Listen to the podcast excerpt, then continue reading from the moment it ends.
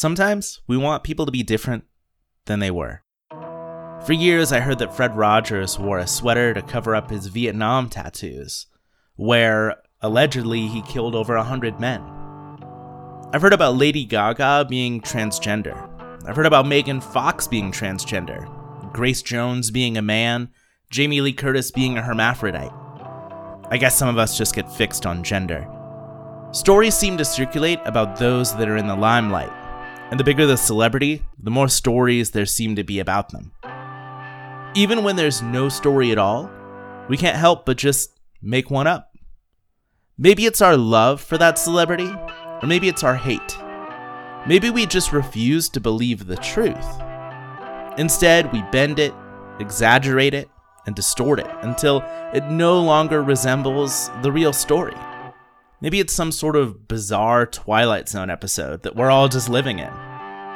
Why do we believe in this need to create a mythology around someone who lived a real life and an exceptional life at that? Why do we need to distort the reality of someone who I loved, Walt Disney? Maybe this is a Twilight Zone episode. Rod Serling once said, The worst aspect of our time is prejudice. Maybe this is a story about that.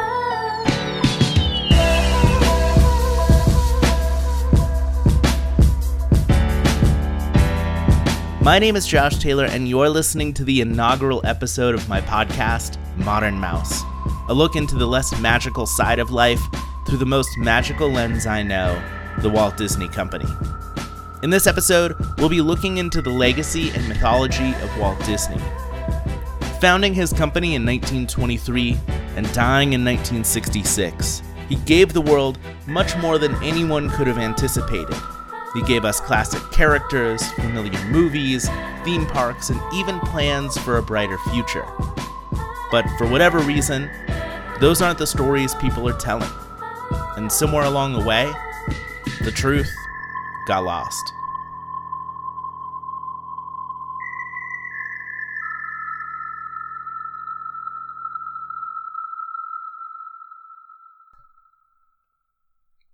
Our story begins in 2014. It's award season in Hollywood, and the film Saving Mr. Banks has been nominated for several awards. If you're unfamiliar with the film, it's a fictionalized version of how Walt Disney convinced author P.L. Travers to use her character Mary Poppins. The movie stars Tom Hanks as Walt Disney and Emma Thompson as Travers. And Paul Giamatti plays a pretty lovable chauffeur. I mean, who wouldn't want Paul Giamatti to show them around classic Hollywood, right? Anyways, due to Tom Hanks being as charming and lovable as he is, his portrayal of Walt Disney comes off really warm, and he inevitably becomes the person you hope wins in the battle of the rights to Mary Poppins. Oh, my dear gal. You can't imagine how excited I am to finally meet you. but it's an honor, Mr. Disney. Oh, Walt, man, you gotta call me Walt. Mr. Disney was my old man, isn't that right, Don? Absolutely, Walt. Come here. Tommy. Emma Thompson would be nominated for Best Actress at the Golden Globes and the Screen Actors Guild Awards for her portrayal of Pamela Travers. But by the end of that award season, Emma Thompson wasn't the person everyone was talking about when it came to saving Mr. Banks. On January 7th, Streep set off controversy during her National Board of Review presentation when she dubbed Walt a bigot and called him a racist, sexist, and supporter of anti Semitism, points which have been disputed to one degree or another by some historians and people who knew the man. Meryl Streep's comments about Walt Disney weren't new to Hollywood. Walt Disney's reputation had come under scrutiny shortly after his death in December 1966, but Streep's comments cast a shadow on a younger generation that grew up watching The Lion King or Lilo and Stitch. As part of her speech against the late Walt Disney, Streep referenced a rejection letter received by a woman named Mary Ford from Arkansas, who applied for a job at Walt Disney Animation in 1938.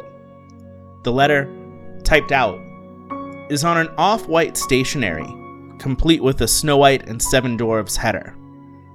Snow White had come out the year prior in 1937, and with the box office success of that film, we can assume that many people, men and women, were looking to take their artistic skills to the then biggest animation studio in Hollywood. The letter reads like this Dear Miss Ford, your letter of recent date has been received in the inking and painting department for reply. Women do not do any of the creative work in connection with preparing the cartoons for the screen, as that task is performed entirely by young men. For this reason, girls are not considered for the training school. The only work open to women consists of tracing the characters on clear celluloid sheets with India ink, and then filling in the tracing on the reverse side with paint according to directions. In order to apply for a position as inker or painter, it is necessary that one appear at the studio, bringing samples of pen and ink and watercolor work. It would not be advisable to come to Hollywood with the above specifically in view, as there are really very few openings in comparison with the number of girls who apply. Yours very truly, Walt Disney Productions, Ltd.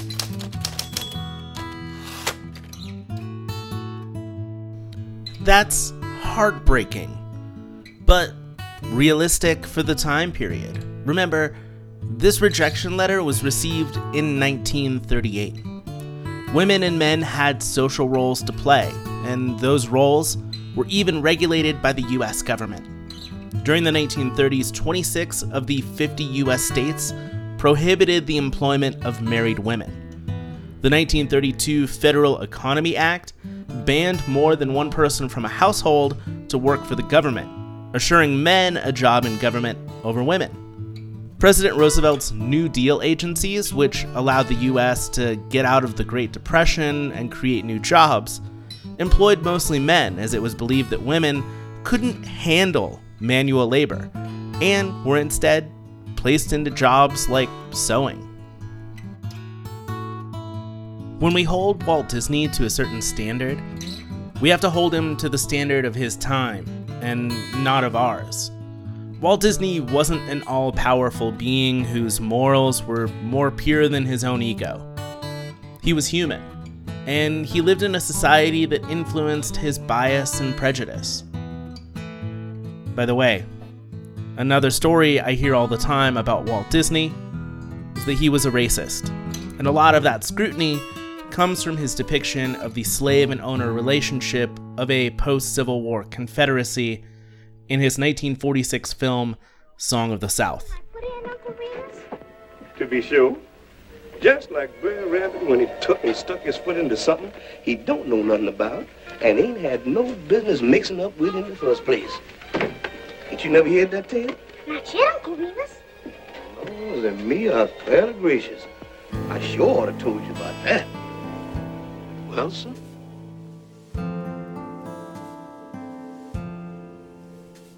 Song of the South was a controversial film even in its time.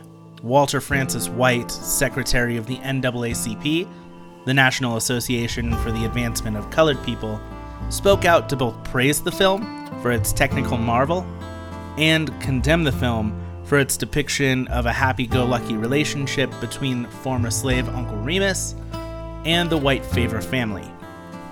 Was Walt and his studio in the wrong to portray the classic Uncle Remus stories in this manner? Perhaps they were. But to make up for it, Walt did push for James Baskett, the actor who portrayed Uncle Remus, to get an honorary Academy Award for his performance. This was completely unheard of. In 1940, Hattie McDaniel was the first ever African American to win an Academy Award for her portrayal of Mammy in Gone with the Wind. But her win came with many stipulations. She had to sit at a certain table near the back of the room, and she was to be the only African American at the award show because the hotel where the awards were taking place at had a strict segregation policy against blacks. James Baskett would become the second person of color to ever receive an Academy Award, something that Walt Disney actually pulled off. Does that negate the poor depictions from Song of the South? I don't think so. But it does give hope to a belief that Walt Disney wasn't a racist. I mean, this was 17 years before Martin Luther King Jr. marched on Washington and gave his famous I Have a Dream speech. It was a different time, and once again, societal norms were just different. I have a dream that one day on the red hills of Georgia, the sons of former slaves and the sons of former slave owners will be, able to sit down together at the table of brotherhood. I have a dream that one day.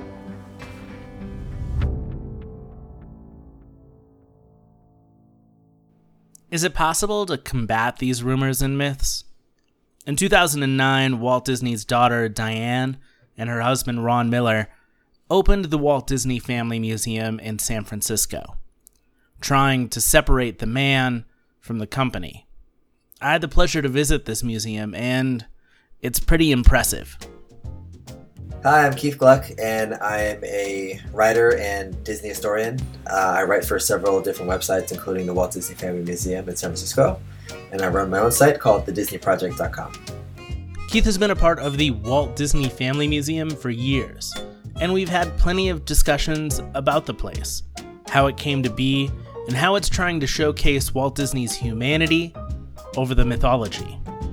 Uh, I feel like they did. Uh, the creative team did an outstanding job, uh, like putting together uh, just all of like Walt's collective works throughout his life, and and gathering, you know, some of his possessions and uh, some of the things that the company had done throughout his lifetime, just you know, to showcase his life and his legacy. But additionally, Diane wanted to be really honest uh, about like you know his life, and you know she didn't shy away from some of the tougher facts. Like there's a whole section of the museum devoted to the animator strike, and you know there's there's video. Um, like old film reels and there's like you know uh, reproductions of some of the signs that are you know not very uh, flattering to Walt stuff and you know definitely touches upon that you know real dark time uh, for the studio. Uh, so she she really wanted people to know Walt Disney the man. The museum covers a lot of that and a lot of it is in his, in his own words. Some of it is uh, his brother's words and a lot of it is made up from people who actually knew and worked with him. So a lot of different uh, you know angles there just just not you know his. The Walt Disney Family Museum is doing all that it can, but museums across the world have seen declining popularity in recent years. Take a state like Maryland, for example. The Baltimore Museum of Art, in the last 15 years, has seen a 12% decline in attendance. The Walters Art Museum is down nearly 25% in the last 10 years and the Maryland African American History and Culture Museum is down a whopping 53% in attendance since it opened in 2005. Those are frightening numbers, and numbers that might be too hard for certain museums to ever bounce back from. A younger generation is learning less from museums and places of historical significance. Instead, they're turning to the internet for their sources. And I don't know if you've been on the internet, but its information isn't always the most accurate, and the internet's role in spreading mythology and conspiracy theories has become problematic. What was once a what if case of scenarios has become a group of people swearing upon their firstborn children that what they believe to be real is real. I'll let Jason Tanz, a site director for Wired.com, provide some more reasoning behind this.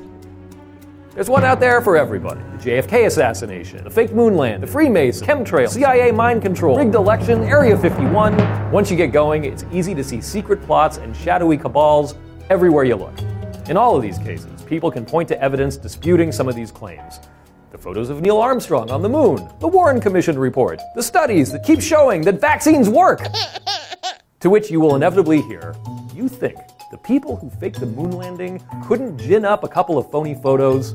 Wake up, sheeple! And there's the problem. Any evidence that would seem to contradict the conspiracy is further proof of the conspiracy. It cannot be disproven. Or, to use a term from science, it is not falsifiable.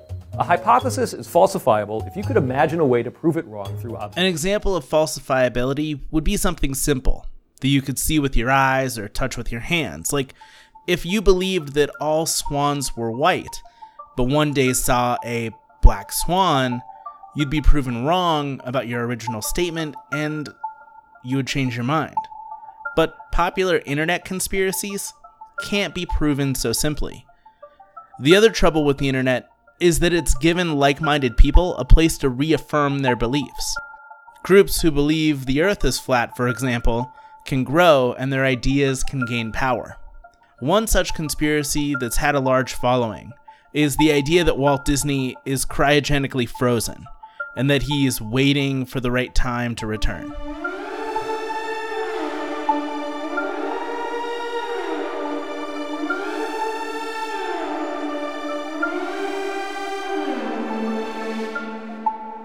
Thank God you heard me.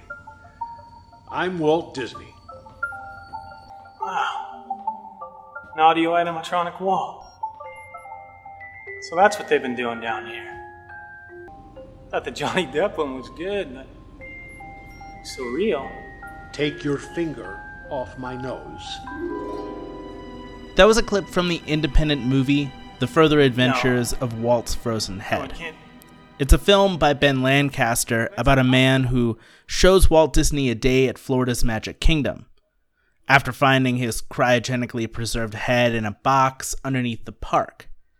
That might sound crazy, but just type it into Google. Pages after pages come up about Walt Disney being frozen, sometimes with or sometimes without a head.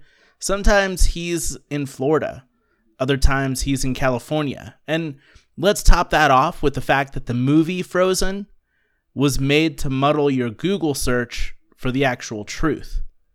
That myth only gained popularity when popular YouTuber Shane Dawson covered it in one of his most popular videos ever made.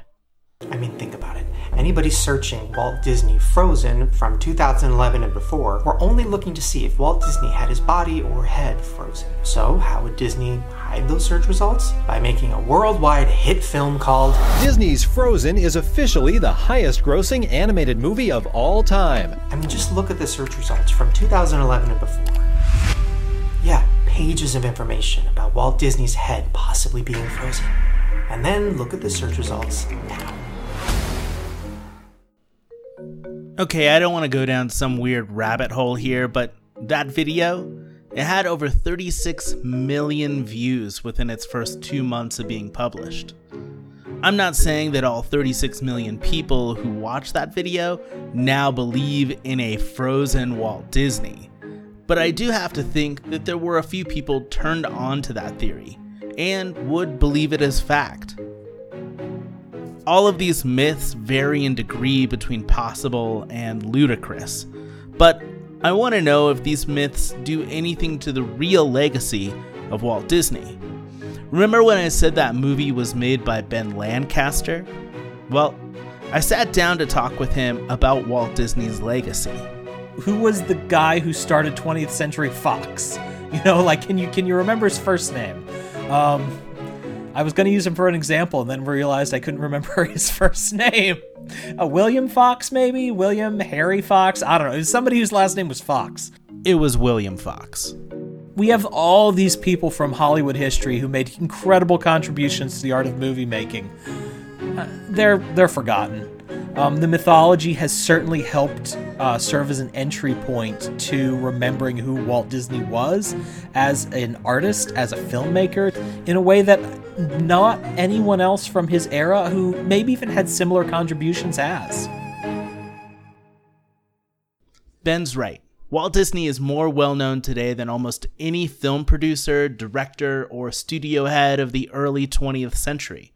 Just try and think of someone who worked in Hollywood behind the camera that was bigger than Walt Disney. Go ahead, I'll give you a second. It's a tall task to think of someone, right? The myths, no matter how damaging they are to the real spirit of the man, have kept his name in the spotlight for decades after his death. But will they ever go away? Or will they ever truly hurt him? Here's Ben again. Walt was a man of his time. We, you know, he was not the most enlightened individual that li- that was born in 1901. He was certainly not the most least enlightened individual that was born in 1901. you know so uh, you can you can rehash a lot of stuff um, but like most of it's just pure garbage and speculation and things taken way out of context um, as far as the the really bad accusations um, once again I, I kind of feel like it just kind of comes with the territory uh, you know there's there's that dark prince of hollywood book that came out not too many years after he passed that just had all kinds of ridiculous uh, uh, conspiracy theories in it. And as someone who likes ridiculous conspiracy theories, let me tell you, some of them were were uh, pretty nutso. Marc Eliot's book, Hollywood's Dark Prince, paints Walt Disney in a really negative light, much of it without any proof or merit. And its publication gave way to a slew of accusations that still live on today, including many of the ideas we talked about in this episode. As people, we just love to create stories, even if they bend the truth way too far. It's almost like we're trying to see how much we can get away with. Walt's mythology still continues to intrigue me. As a fan and historian of Walt, it's kind of a burden. But I can't help but to think that these myths, whether they're good or bad, translate to who we want him to be.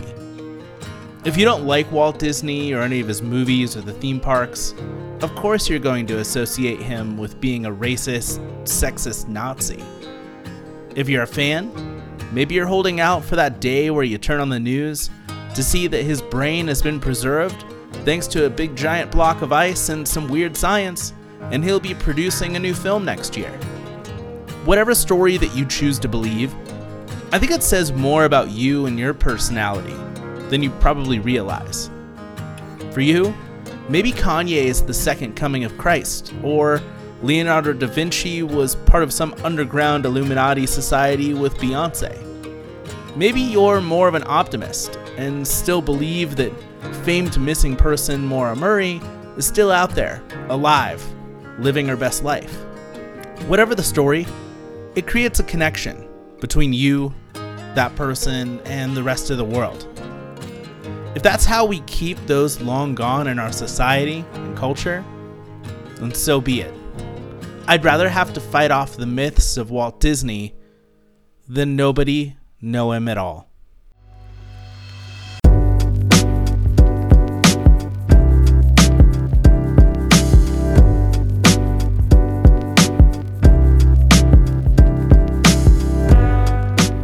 Before we end this show, I'd like to give thanks to my wife Angie Taylor for her reading of the Mary Ford letter. You can find her as part of Network 1901 on our YouTube channel and as a contributor to our weekly show, Podcast 1901. Thanks to Keith Gluck for his expertise all the way from San Francisco. Find more from him at DisneyProject.com. And Ben Lancaster, you can find his film at waltzfrozenhead.com, where you can currently watch his movie completely for free. Visit network1901.com for more podcasts and videos from myself, Angie, and Shannon. And if you'd like to support us, grab some of our merchandise too. We got amazing shirts and stickers, all kinds of fun stuff. And until next time, thanks for listening and keep on moving, people.